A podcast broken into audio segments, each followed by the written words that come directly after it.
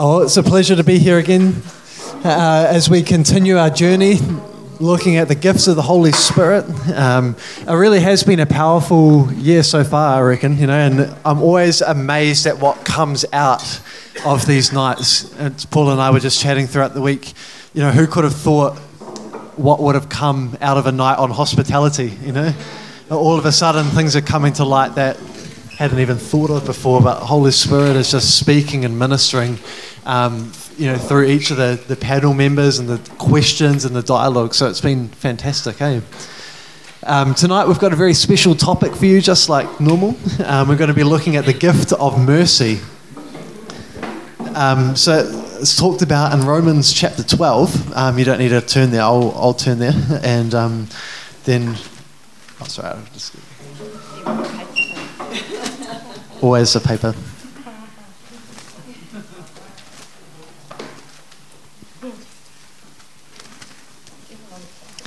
So it says this, just a nice pause, you know, you know, getting everyone in the groove. Since we have gifts that differ according to the grace given us, each of us is to exercise them accordingly of prophecy according to the proportion of his faith, of service in his serving, or he who teaches in his teaching, or he who exhorts in his exhortation, he who gives with liberality, and he who leads with diligence, he who shows mercy with cheerfulness. And so we've looked at a number of these other gifts. We've looked at um, we, have looked at um, hospitality, we've looked at the gift of faith, we've looked at the gift of teaching. Um, and now we're on to this um, one of these last um, last gifts in this little passage of Romans. He who shows mercy with cheerfulness. And um, you know, I, I feel like throughout this series, what we've really been looking at is, is, the, is the multifaceted, the manifold wisdom of God. All of these gifts show a different facet of who God is they're not separate gifts that, that while individuals might have certain gifting on them and a particular gracing to operate and to move, really they're just aspects of Christ and who he is. And that's particularly so with the gift of mercy. Um, you know, the, like throughout the series, there's been different emphasis on different gifts. You know, the gift of prophecy, we, we focus more on this apostolic confrontation, the ability to proclaim God's truth. Whereas here in the gift of mercy, this is like we talked about this morning, it's not either or, but these are two different sides of the same coin, which is Christ. So in the gift of mercy, we see this, this gentleness, this softness, this kindness um, coming forth out of the, the nature of who Christ is, which isn't opposed to confrontation or. Um, or anything like that. Actually, it's, it's in perfect harmony with it. And you'll see as Jesus ministers, he's able to minister out of these different giftings for an appropriate moment. For a woman caught in adultery, he's able to, to minister in mercy. But for the Pharisees who, who were trying to get this woman trapped in adultery and have her stoned, he was able to operate in a really firm and upfront confrontational way, both within the same context. Hey? And so tonight we're going to be looking at the gift of mercy. Um, and this um, we're looking at you know this different dimension, this softness, this gentleness um, that Christ had, which I think is fantastic. Hey, um, we need all the attributes of Christ. Um, we need the fullness of who He is in the body, but also living inside of us. Hey, is that cool? All right. So we've got um, got a couple of scriptures to look at tonight. We started with one, um, and throughout the course of this afternoon. We've now got three. um, so we might start with the first one um, and then we'll see where we go. So we've got um, the parable of the Good Samaritan in Luke chapter 10. So if you've got your Bibles, turn to Luke chapter 10.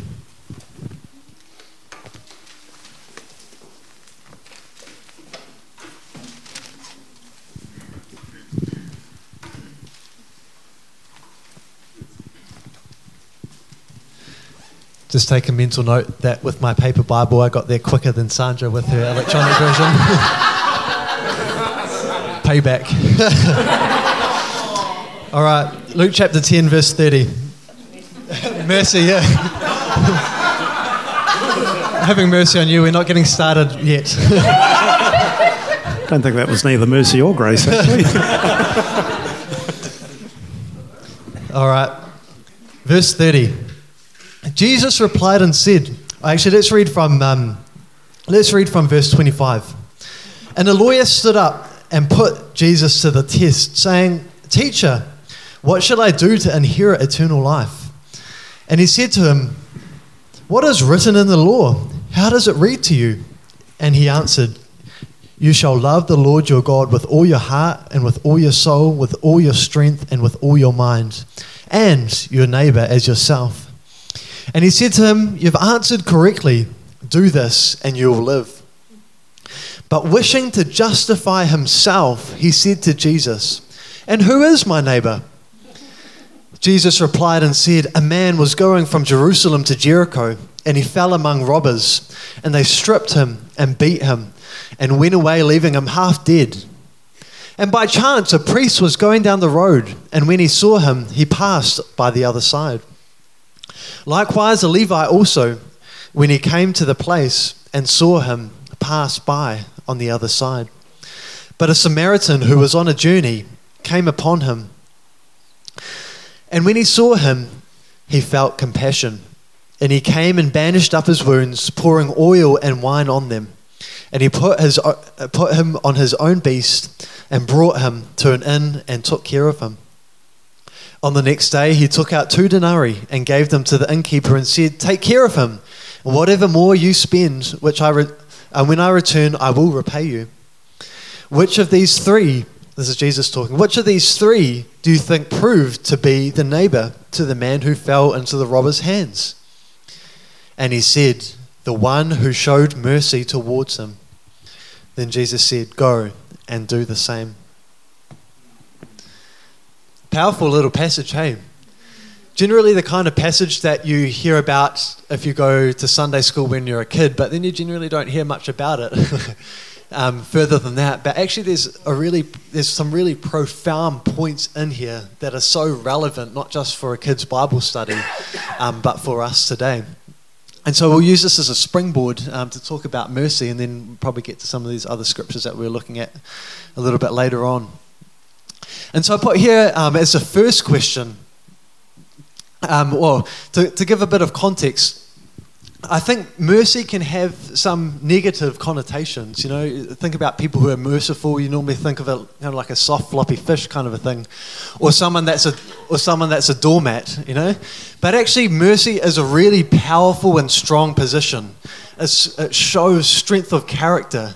Um, it shows capacity on the inside. It shows being the bigger person. Um, and so, if mercy isn't just being a doormat, then my, the first question that I have for our panel tonight, then what, what is it? What is genuine godly mercy?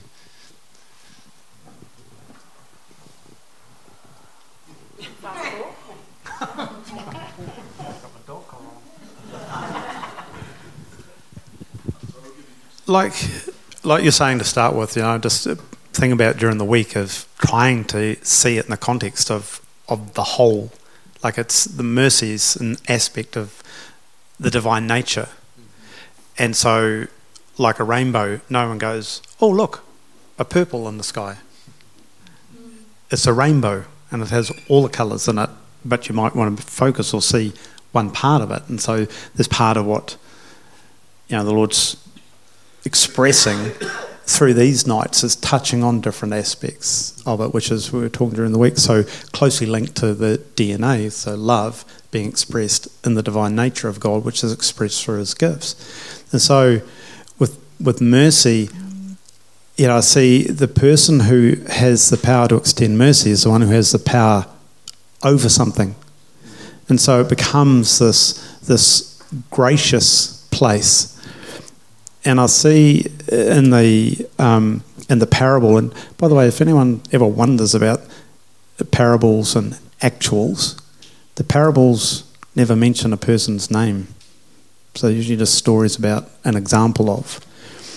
And so, which changed a little bit when we possibly will read the next one about the woman.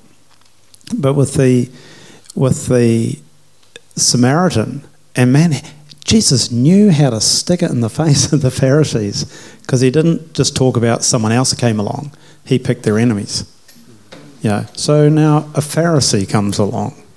And it, it was interesting that he, the two examples prior, he talks of a priest and the priestly servant, which is what who we are uh, to be. So he takes the pinnacle of their righteousness and then confronts him with the pinnacle of the unrighteousness. And then it mentions of the Samaritan that he saw this wounded character and has compassion on him.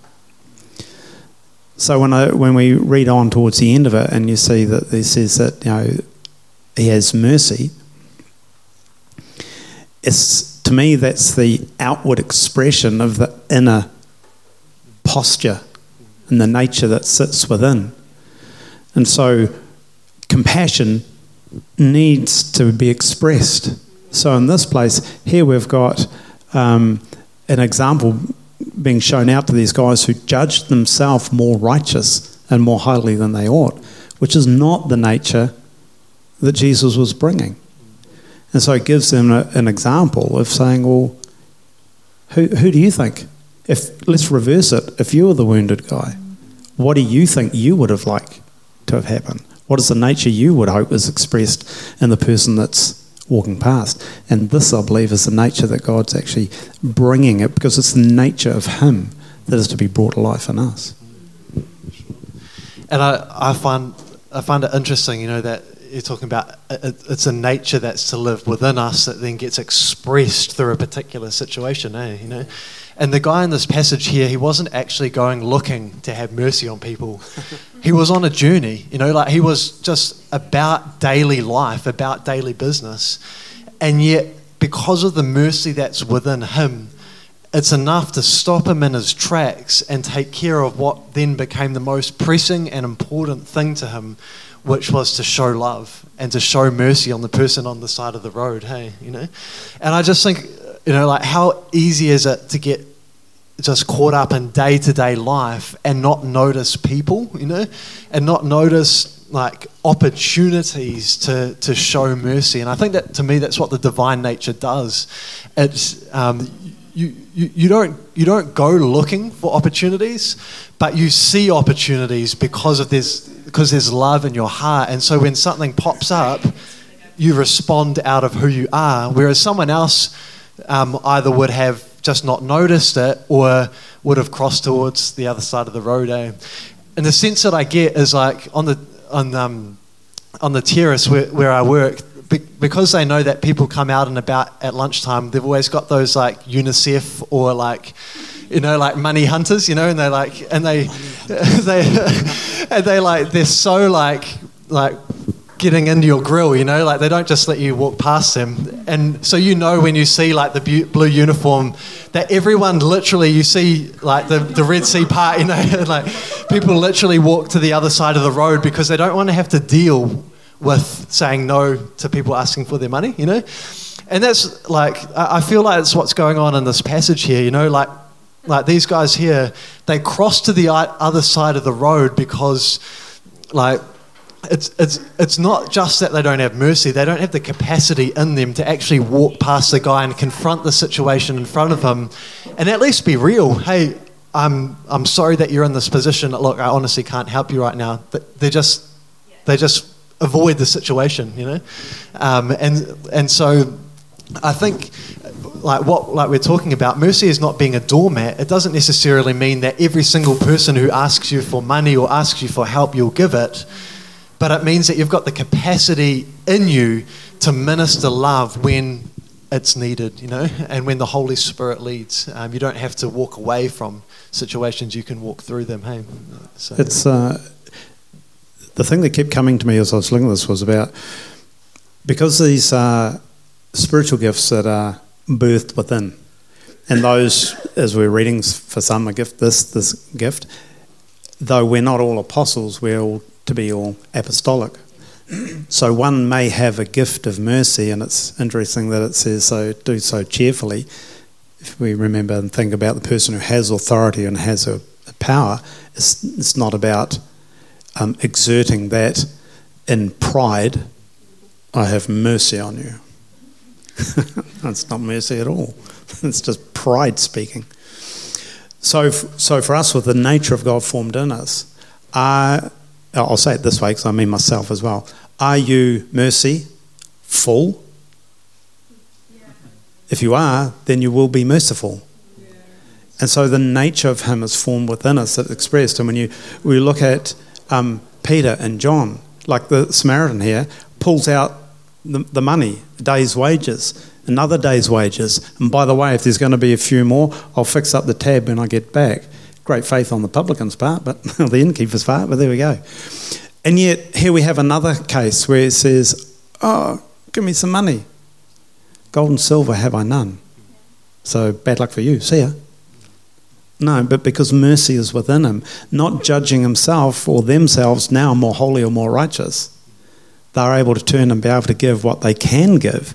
What I do have, which is a heart full, it's a capacity to love you, not to go, doubt it, Jack, but it's a, it's a capacity to recognize and, and to reach out to you. And what I do have, I'll give to you.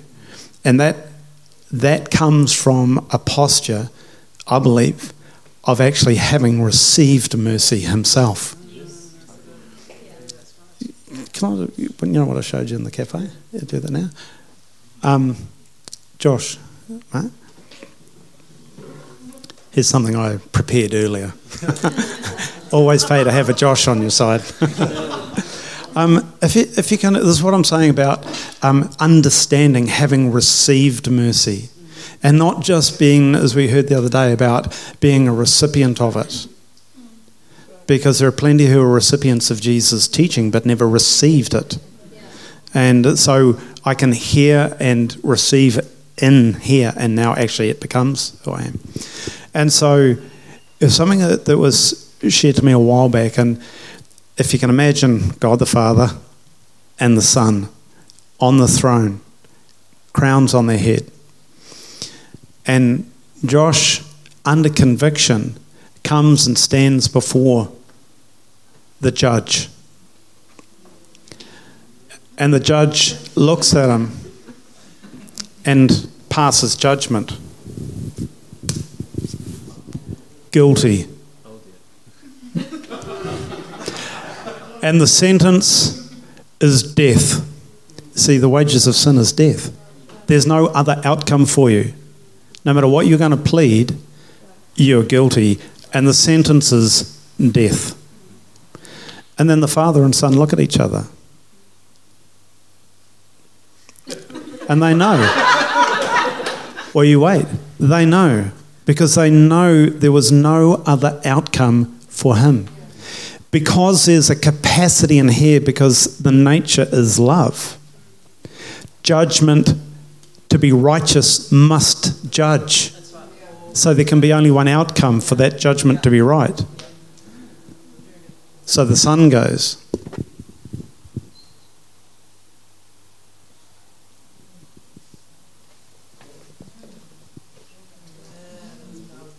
And he knows what's up for him. That was mercy just extended.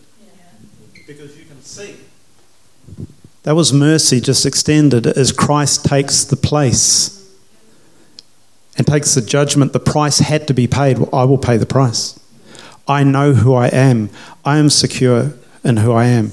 Even though you may have scorned and scoffed at me and lived a life completely as my enemy, in that while you were yet sinners, I died for you.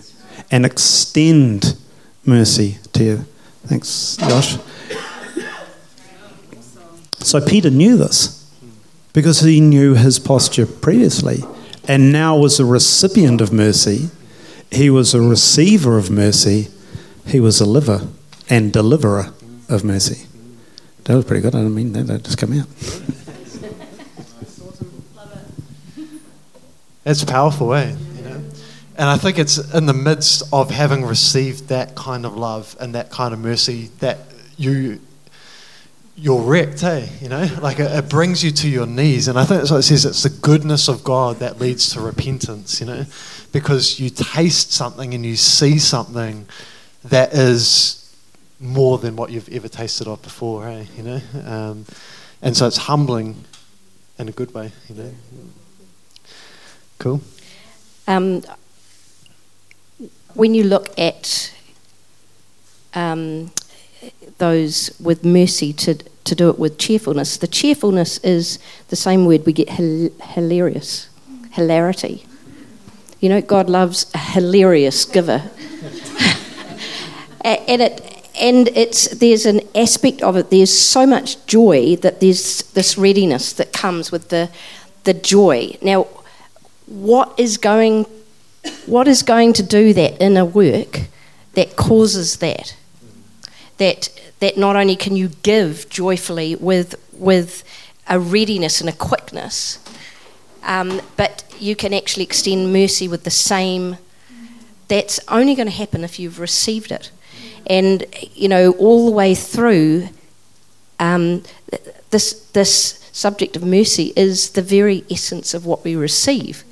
You know, and, and Paul talks about us being vessels of mercy, and he was of, of the, because he was such, the worst of sinners, um, that he, he, was, he was the one that went before to demonstrate God's patience. And so the, the reality f- for us having received mercy, each one of us, is that this would be the overflow. That instead of out for the last pound of flesh, we actually don't have that in our heart anymore. And the, I think context in this is really important because we often just look at the parable, but it's what is the context? You know, the, the context as I read it is that Jesus is, is rejoicing in the Holy Spirit, that God has, um, Father has chosen to hide this from the wise and the intelligent and reveal it, and that no one comes, you know, no one knows the Father unless the, the Son reveals the Father to him. And there's this new way that's, that's, that is now actually, it's like he's spoken that, and now he knows that this is all just going to come in a lovely demonstration for you. Because this guy's going to come up and he's going to say, What do I do? you know? So he's in a totally different frame of mind that is trying to make oneself good enough for God. And, and you know, even the, the to justify himself he's asking who is my neighbour because it's all about ticking the boxes. So so in order for me to give something i who is it i'm supposed to give it to rather than it coming from an inner place and those those three guys there's one big big difference to me is two of them saw and one of them felt you know there was a movement and the the compassion is this moving on the inner man. That's what it means. And that moved with compassion is the same moved with compassion that um, the, the father of the prodigal son, when he saw him far, far away, he was moved with compassion, ran to him, you know. It is the heartbeat and it is the inner life of who we are, who our Father is, you know. And it, it is to bring us into a totally different life. So we're now no longer saying, in order to fulfill the law, what exactly do I have to do? Who exactly is my neighbour? Who is, and splitting hairs, and, and it's all about doing the right thing. And the, the Levite and the priest, you know, they were avoiding that because of their priestly duties. You know, they, they were not allowed to be stained by death you know, to do their priestly duties. And he was saying there is something greater here.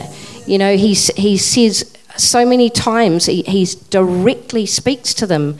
You know, you're, you're so into tithing your little every herb and everything, but you have neglected the, the weightier things of the law, and mercy's right in there. Justice, um, mercy, and what's the other one? I've got it here somewhere. Um, but it, it's just that the reality of what, what he came to bring us into is um, faithfulness. There you go justice, mercy, and faithfulness. So it's all to bring us into this other life that can only be revealed by the Son, by the Spirit, and and it is a is a, a, exchange of life that comes not from understanding and ticking boxes and doing the right thing, but becoming like Christ. And now we're we are compelled by righteousness, not about being right. And I think that you know, is sharing Sandra about with cheerfulness is is so essential, eh? You know, because anyone can show mercy, but not anyone can show mercy with cheerfulness. You know, that that I think you know Jesus says he says um, no one takes my life from me, I lay it down of my own accord. You know, and so the the guards turning up to take Jesus, you know, to the cross with swords and clubs and spears and, and whatever, you know. It's not like Jesus is out there ministering and, you know, they've finally managed to pin him down and surround him and it's this big showdown. He says, no, no, no one's taken it from me. I'm not a victim here. I'm being nailed to a cross, but I'm not a victim, you know.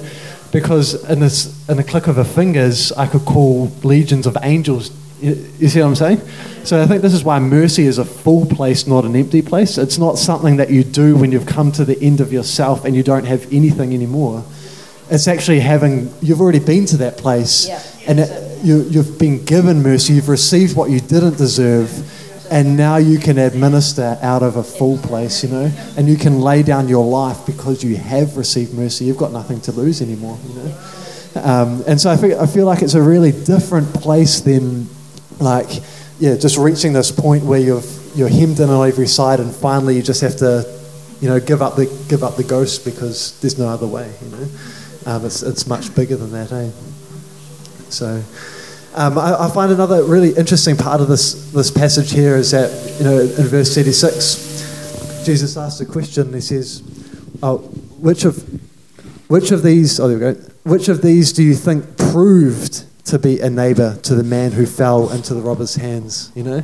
And it's interesting that mercy wasn't something that was just done, it was something that was proved, you know? Um, and that in showing mercy, he proved that he was his neighbor, you know? Um, yeah, you know? What is it? Be, re- be, be renewed. Um, oh, you, so be transformed by the renewing of your mind, and you prove the will of God you know, what is um, pleasing, acceptable, and perfect. So there's a, there's a demonstration, and you can't demonstrate what you don't have inside.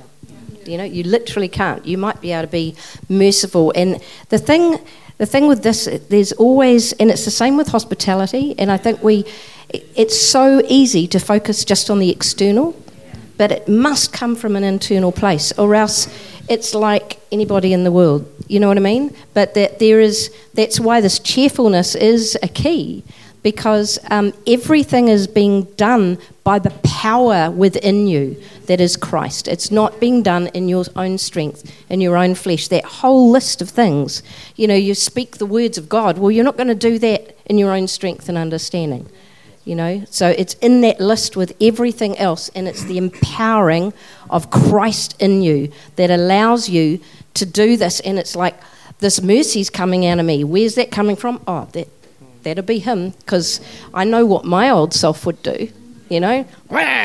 You know? And it's and that's the reality. So it becomes more and more of a demonstration of a people that have received mercy you know that that it's not about us being goody two shoes. It's actually about us having received something because we really needed something, and now we can give it. Yeah, for sure. And I, I feel like that's so different to, like, probably how you naturally see things is that you go through a situation, say at work, and you've got a frustrating boss, and day in day out, you know, he's doing things that you don't like, and you just kind of take it, you know, and you take it and you take it and you take it, and then one day you just explode, you know. And that's not mercy, right? You know, like while your actions might have been merciful in many moments of frustration, actually, if you genuinely were merciful, the moments of frustration wouldn't actually be moments of frustration. They wouldn't be like notches that just keep adding up until the point where you can't take it anymore and you let loose. You know, um, I think if it's genuine mercy, you like someone else's behavior doesn't have the authority to impact you in that way. So you're not stacking up, you know, frustration. You're actually genuinely okay, and you can be treated badly and love because love's been formed within you. Hey, you know. In uh, fact, you can come in the opposite spirit, and that's that's a beyond beyond just taking it. But because I don't, yeah, the, the doormat thing is just not. It's not it. because a, a, a, doormat is like that. You know, you, you just, oh, I've just got to take it, I've just got to take it. But inside, you're fuming. That, that's not mercy. That's not anything of inner strength. That's just, that's just, I don't know what it is, but it's not. Or, yeah, and maybe avoid conflict or whatever. But actually, the stuff is still eating you up, up inside. And um, that's, that is not who we are, you know? I had a situation with my boss, um, or my old old boss, a, a little year, a, a, couple of years back, when um, I had been working in this particular job for quite a long time, and I felt like it, it was time to move on and do something else. And so, out of wanting to be transparent and open to him, I let him know that I was, you know, looking that I was, you know, looking to take an interview for another job. Um, and all along, he had been so encouraging of me expanding my horizons and looking, you know, at, at a future career path, and, and, and we were all on board until the fact came where I actually had an interview, you know, um, and and and then I had the interview, and all of a sudden it was time for reference checks, you know. And it went from being we are absolutely best buds to we that he was it was like a switch just got flipped, you know. And he went and did absolutely everything in his power, including a phone call to my new boss to be to say that they couldn't let me go. And he's talked to our regional director and did all of these things um, for, for, all of our, you know, going through our senior management within the organization to say that it wasn't appropriate for me to be moving into this new role because they needed me in the old role, you know. And I remember just like in, in that in that situation, I felt I, I felt something come up, and I was like, man, I've I've worked so hard for you. The only reason he didn't want me to go was because the team overall wasn't doing well, and I was boosting the numbers, you know. And so it's really it was just he needed he needed me not because he wanted me to be there, but because I made him look good, you know. Um, and that was about to end. And I remember. I, I remember something welled up within me that I was like, man, this is this is so unfair. I've worked for you so hard, and then it reaches a stage where you're treating me in this way. And I felt like the Holy Spirit just arrested my heart in that moment. And I feel like, and, and he said, I felt he spoke this scripture and he said, you know, the Son of Man didn't come to be served, but to serve.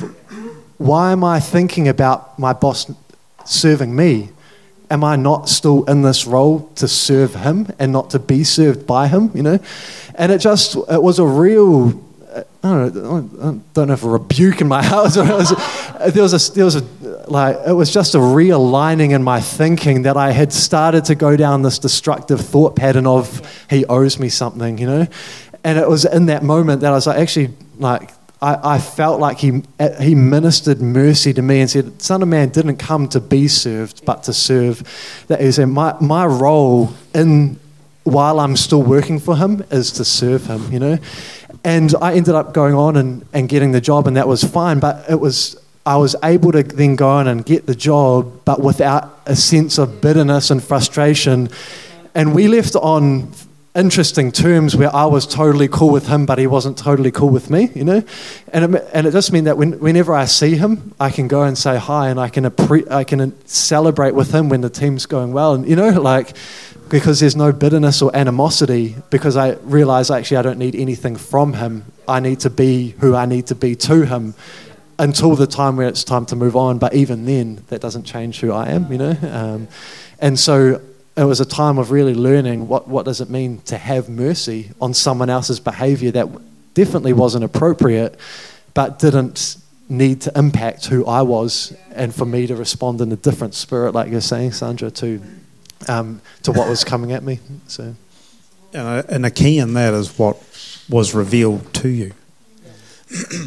so we we hear the saying that you know um, grace is getting what you don't deserve, uh, and mercy is not getting what you do deserve. And so when we recognise where we stand before the Lord and realise why why it is that or what it is that we're received that mercy has been extended to us. Yeah. But if I don't see that I need mercy, yeah.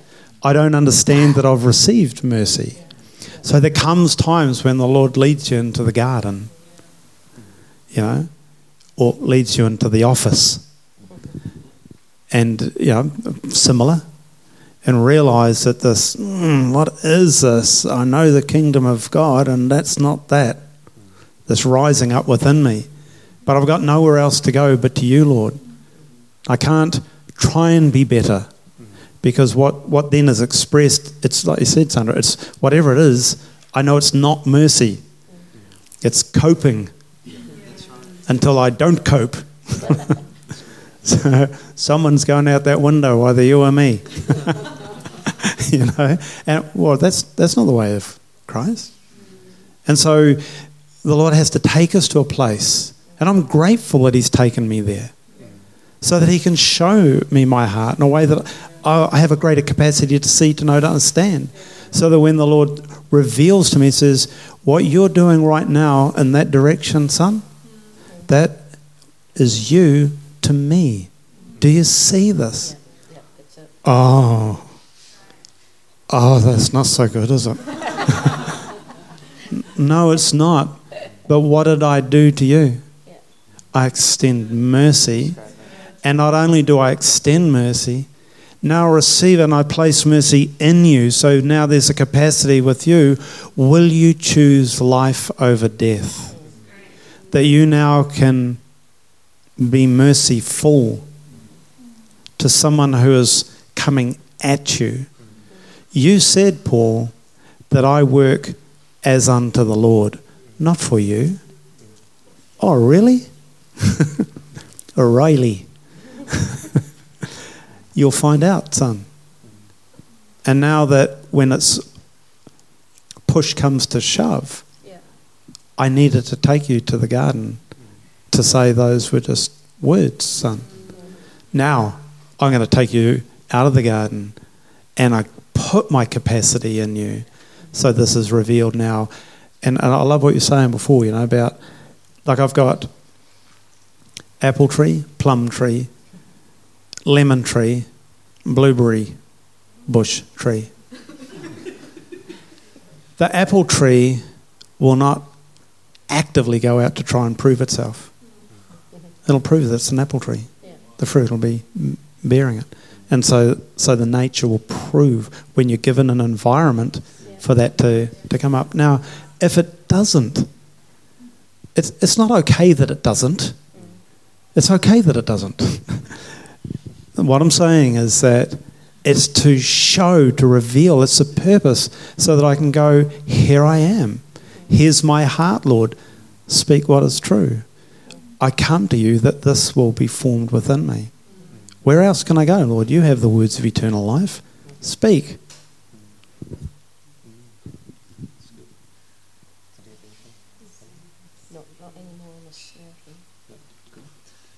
All right, shall we move on? Do you want to do that?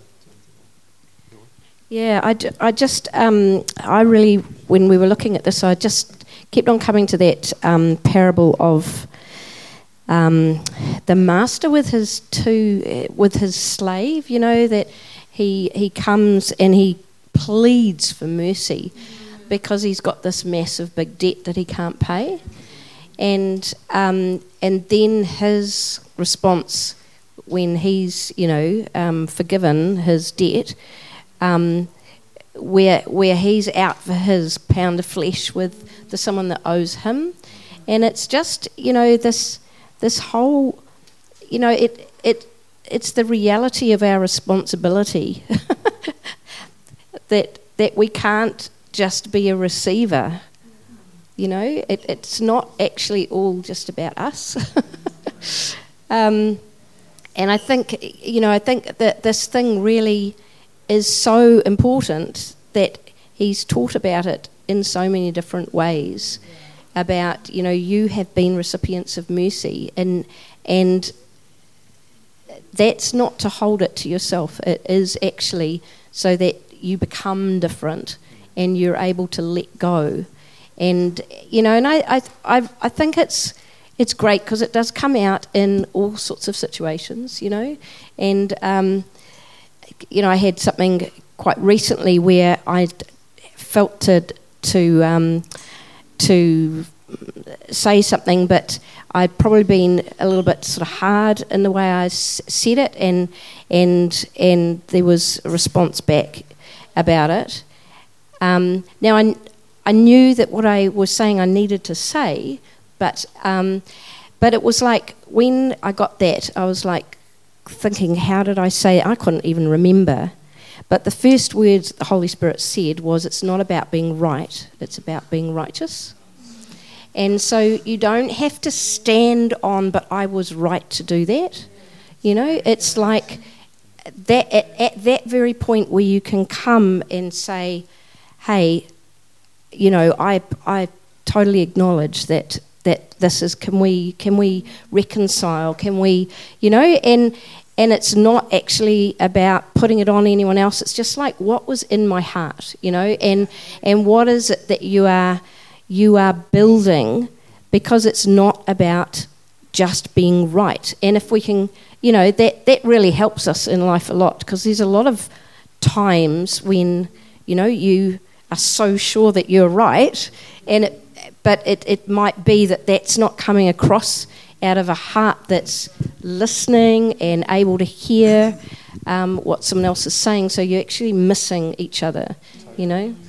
Because you can be right about something but be wrong, you know? Like you can be you can be right in an argument and literally have all of the facts and be right, particularly in marriage, right? You know, you can no. be you can be so you can be so totally right in an argument, but be wrong in your attitude and your presentation. Like, and your reasoning behind why you're right, you've actually just made yourself wrong, you know? like, because, right, because righteousness isn't about the, the facts, right? You know, like when did when did Jesus ever talk about the facts? It talked about the truth and being formed in the truth, and the truth being formed in us, and the spirit of truth living within us, you know. And so I think that that, like you're saying, is is the goal, eh? You know, is not to be right, it's to be righteous, you know. And I think being right and things being fair are often like the absolute. The, they're the opposite of the kingdom way, eh? You know, like Paul demonstrated before. You know, if you want what's fear, well, then you can have death, literal like spiritual death and physical death, you know? Because everything that God gives is on the basis of mercy, not on the basis of fairness, you know? Not only are we justified because of his mercy, but everything that he gives, he says, you know what, um, um, you know what, what um, father, when his son asks for bread, will give him a stone, right? Or when asks for a fish, we'll give him a, steak, a snake and you a steak that'll, that'll be an upgrade, eh?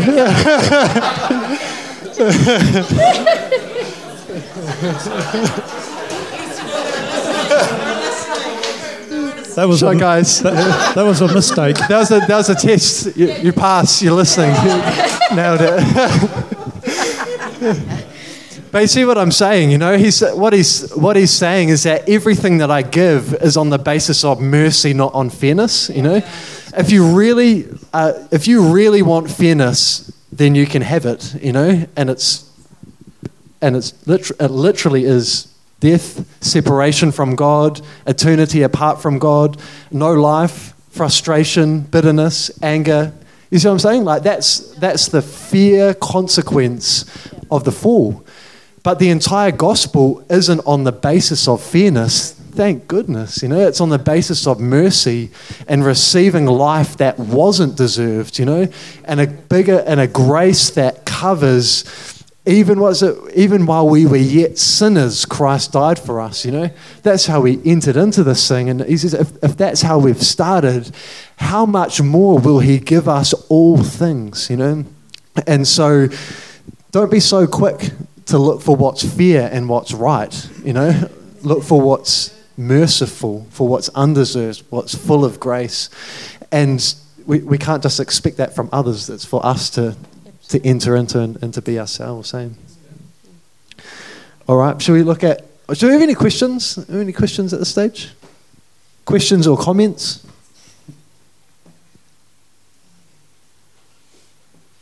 Um, being a, a gift, why, why, why is mercy classed as a gift?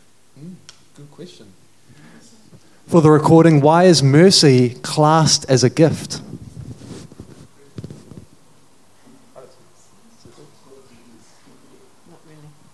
So I, I feel like it's the same. Uh, it's great. It's a great question. I feel like it's the same for hospitality and administration that we've looked at over the past weeks. That you know, like it's God that gives the gifts, and He gives different gifts to the body, and, and different people in the body have a different grace on them to function in a particular way. So, just like we talked about the other week with administration, there's people in the body who have a certain kind of gracing to be able to function in this administrative, uh, uh, administrative capacity. It's the same with mercy, is that there'll be some people who have a particular kind of grace on them to to act and demonstrate and live out mercy. But just like administration, just like hospitality, just like mercy, the gifts are given, and one person might have a particular grace, but it's for actually the, the whole body to then enter into. Um, and while one person might demonstrate it in a particular, it might be a strength of theirs, they're really an example to the body of who we ought to be, you know. So it's a it's a gift, it's a certain grace that particular people have, but it's also something for us to all mature into. That's my personal opinion. Can you talk about the vicar of Baghdad? There's, there's several actually. Um, number one, uh, the gifting of grace. You think of Mother Teresa, who had that mercy, merciful gift to reach out and compassion to a lot of people. You know, thousands and thousands of people in India, and, um, you know, not everybody has that grace to, to live the lifestyle that she lived, but she demonstrated what it was to show compassion and love and mercy. And uh, it's interesting because the same time she died, just beforehand, uh, Lady Diana Spencer died. So had the, the two people like that. Now, Lady Diana Spencer, of course, she did a lot of good works and showed a lot of different things, but it was out of her own strength and effort. Whereas Mother Teresa, she did it out of the love that God had placed within her. And it was such a black and white situation, really. The other one is the Vicar of Baghdad. I don't know whether you've ever heard of him. Uh, an incredible guy who uh, was asked by Saddam Hussein to go over and establish a church in Baghdad. He was English. And so he went as a vicar. And. Um, he, he just was full of love for people and compassion and mercy and like that. It was interesting the conversations that the the um, interviewer spoke to him about and said to him, you know, you set up a school, you set up a, a hospital, you set up this, this, and this, and he said, no, that, that's not why I actually went. I just simply went to love, and out of those things came those things. They were just things that happened as a result of that. But he said it was, it was just out of love and showing the mercy and the life like that that came. Everything else seemed irrelevant. It was just what was in his heart. Powerful. Yeah, the, the question was why is it a gift? And I, you know, uh, James, is it, I think, says that um, uh, mercy triumphs over judgment. And so, as we sort of looked at before, that uh, judgment is given. This is for the um, for God so loved the world that He gave His only begotten Son, so that whoever um, believes on Him will have eternal life. Then it goes on to say, "For the Son of Man did not come to judge or condemn the world; He came to save it, because the world already stands judged and condemned under." under the power of sin, that's where we stand. So, what has to take place? It's the direct attribute of God to extend mercy. In that, not only while we were yet sinners, we were enemies of God. You know, scarcely would a man lay down his life for another, maybe for a friend. How about for an enemy? And this is why we, we, it takes a divine revelation to see our stance, our place, our posture before God without Christ. So that the divine nature, the attribute of the very nature of God, can only be formed within us by the Holy Spirit to extend this mercy out. And you know, when you're saying before, we were talking about it in our um, discipleship group after you mentioned it in the in the message about the the um, story that Sandra was recounting before about the the king who um, extended mercy. He says, "Okay, look, I'll wipe your debt." So, and I said it earlier on, the guy was a recipient of mercy. You can't say he didn't receive it. He he got mercy passed out towards us. So he was a recipient, and he came under it. Whoa. But he never received it in him. So that now becomes his nature too, that he would then turn around and say, and rightly, you owe me money. Because he did. So cough up. So now I'm a recipient of, but not a receiver of, because I'm not actually now extending, because I couldn't help extend the same grace to you. And that's why it's a gift, it's something that's empowered in the Spirit to happen inside. I think that's such a good example of he was right, but he was wrong. You know, he was right factually in that the guy owed him money, but he was wrong in his approach. You know, in application. Yeah. I just thought it would be interesting to ask at what point it goes from being a recipient to a receiver.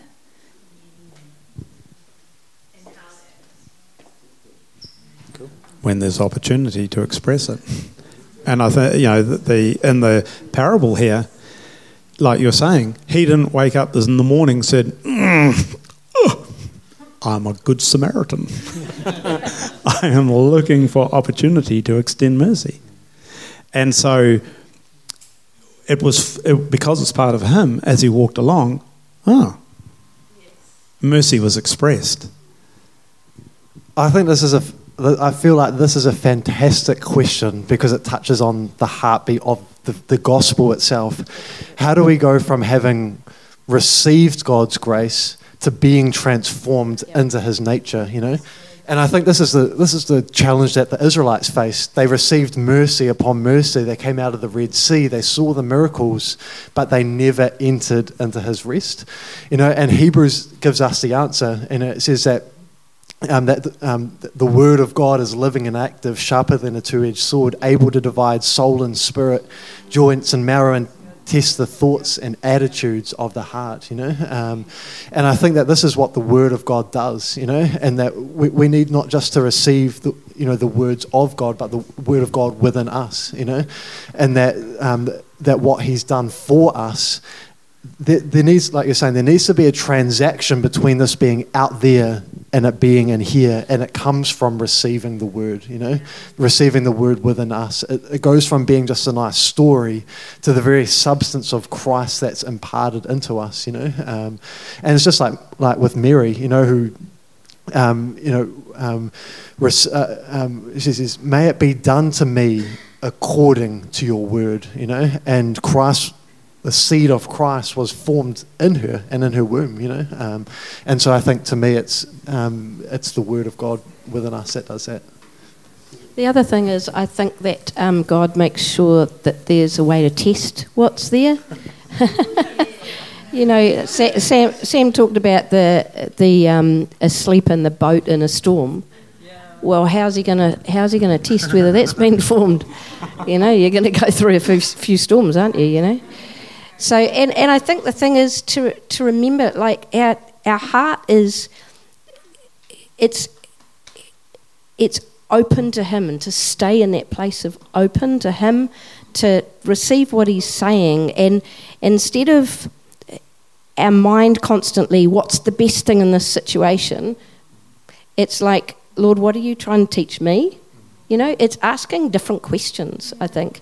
And that's, you know, that's, to me, that's how, how we receive from Him instead of having the mindset that I used to have, which was all trying to work out what was the right thing. It's like asking a totally different question now. It's like, what are you saying to me? You know, aside from anything else that might be happening with anyone else, what are you saying to me? You know, and and and what what of you isn't formed that you want to form now? You know, and and that's cool. It's because it because that means that he can he's got access, and that word can come in and it can do its work because it can't happen any other way.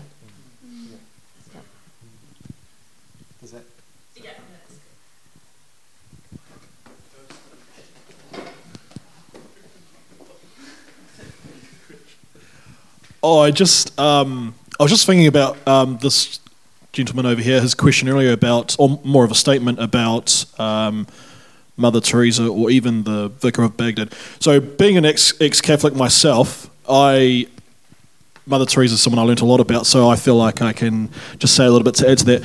She was someone that believed that that we could attain salvation through works. So since the topic tonight is mercy, how much mercy would be applied to a woman who says that we can be saved by works as opposed to saved by grace? That's and if what what, what would how would you guys reflect on that? Because yeah, cool.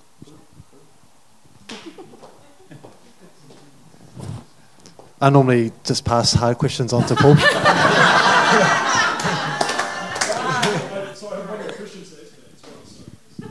She's got another question.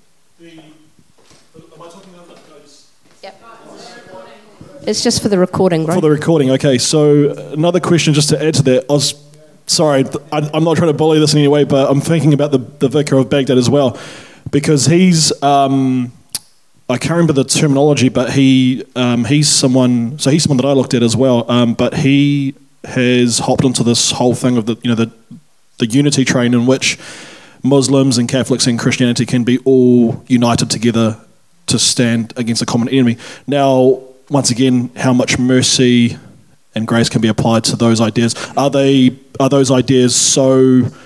Um, I mean, are they so tiny that they don't? Are they ideas that don't actually matter, or are these quite controversial enough to, you know, can they rock the boat of salvation for us as genuine believers in Christ? So that's yeah. Yeah, this is where I normally will give the answer in tongues, and you've got to get the interpret. Look, uh, there, you know, there there are a number of. In fact, it depends how you answer this one. Ex-Catholics, because from a Catholic doctrine, um, we're all ex-Catholics. Your fallen brethren. Um, just waiting to see the light and come in. And so, you know, I was I was brought up Catholic. Um, and you know, to answer your question, and I, I, I, hope this will answer it for you without directly answering it, because I can't. Mm.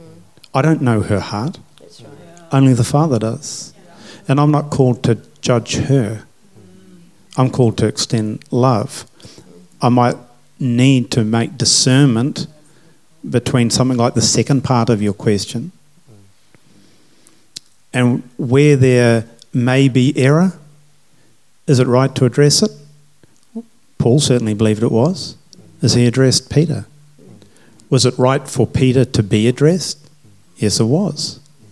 There was some time period between Peter standing up and declaring and speaking the message, the word from the Old Testament prophet Joel, and thousands being saved, to a time where Paul needed to address Peter and say, What are you doing? So, was there an issue that needed to be resolved? Yes, there was. What was revealed in Peter was humility that had been addressed in the garden, that he was able to take that on board and realize, actually, I've shifted somewhere. I need to come back in alignment. Uh, we're talking about Peter here, not some greenhorn Christian. So there is an ability for alignment to have to come. There is the ability for mercy to be extended. There is ability for a person to actually have to um, work some things through. Was Mother Teresa operating out of um, the Holy Spirit through mercy in her? I'm not going to judge her on that.